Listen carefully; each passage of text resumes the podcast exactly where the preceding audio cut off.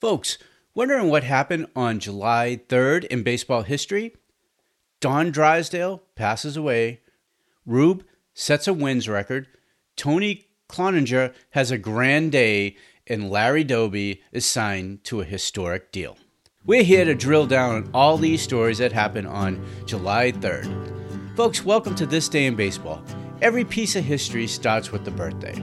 And of the hundreds of players that were born today, we wanted to do a special birthday call-out to Cesar Tovar. He was born on July 3rd, 1940 in Venezuela. He will debut on April 12th, 1965, and on September 22nd, 1968, he will play all 9 positions. We highlighted that on a previous podcast. You can check that link in the show notes. And today's debut is a little different. July 3rd, 1950, Joltin' Joe DiMaggio debuts at first base. It will be the only time in his career he plays that position.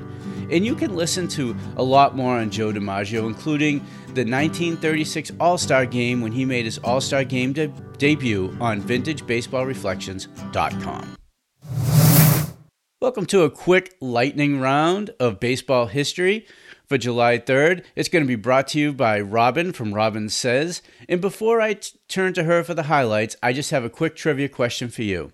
What 300-game winner claims he learned his most famous pitch from journeyman Bob Shaw? The answer at the end of the show. Take it away, Robin. On July 3, 1912, New York Giants power lefty Rube Marquard set a modern-day record by winning his 19th consecutive game, a 2-1 decision over the rival Brooklyn Dodgers.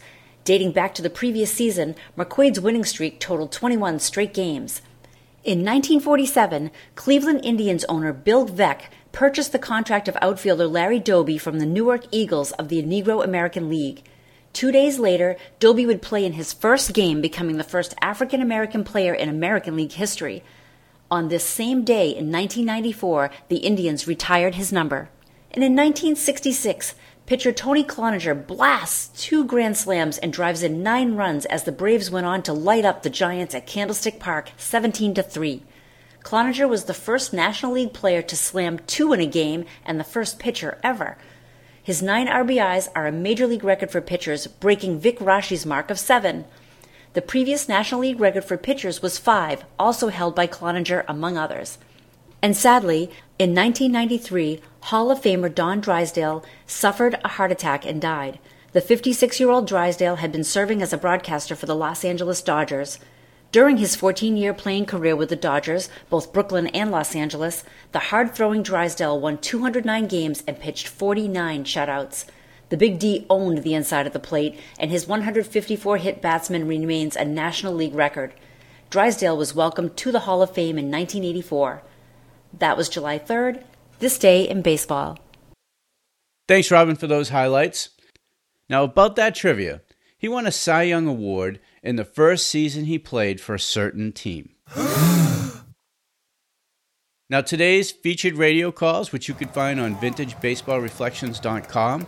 July 3rd, 1966, the New York Yankees take on the Washington Senators. Quick hint on this game, Mickey Mantle has a game, and complete chaos breaks out as it turns into a real thriller. You should really check that one out.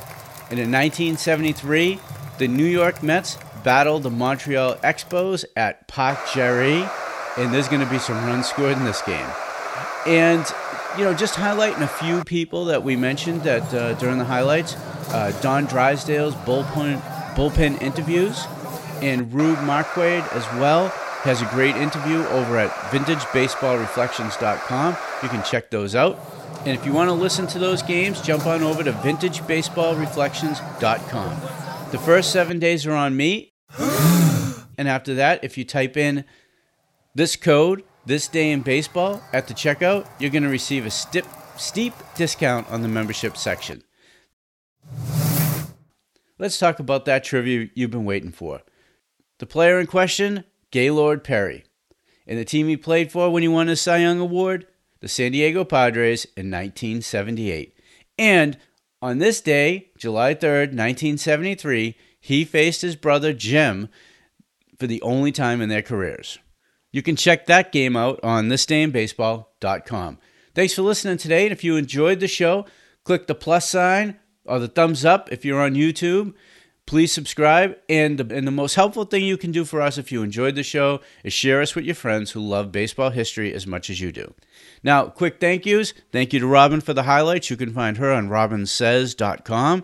And the trivia we get from Horsehide Trivia, and you can check them out on horsehidetrivia.com. Thanks for listening today.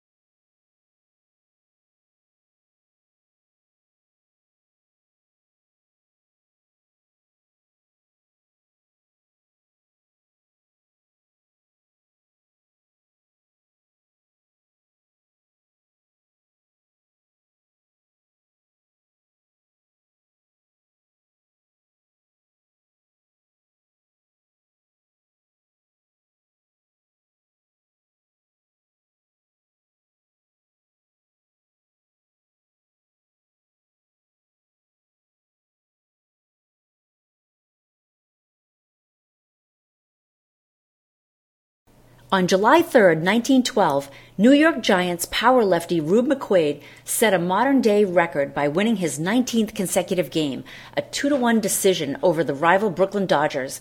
Dating back to the previous season, Marquard's winning streak totaled 21 straight games. In 1947, Cleveland Indians owner Bill Veeck purchased the contract of outfielder Larry Doby from the Newark Eagles of the Negro American League. 2 days later, Doby would play in his first game, becoming the first African-American player in American League history. On this same day in 1994, the Indians retired his number. And in 1966, pitcher Tony Cloninger blasts 2 grand slams and drives in 9 runs as the Braves went on to light up the Giants at Candlestick Park 17-3. Cloninger was the first National League player to slam 2 in a game and the first pitcher ever. His 9 RBIs are a Major League record for pitchers, breaking Vic Raschi's mark of 7. The previous National League record for pitchers was 5, also held by Cloninger, among others. And sadly, in 1993, Hall of Famer Don Drysdale suffered a heart attack and died. The 56-year-old Drysdale had been serving as a broadcaster for the Los Angeles Dodgers. During his 14-year playing career with the Dodgers, both Brooklyn and Los Angeles, the hard-throwing Drysdale won 209 games and pitched 49 shutouts.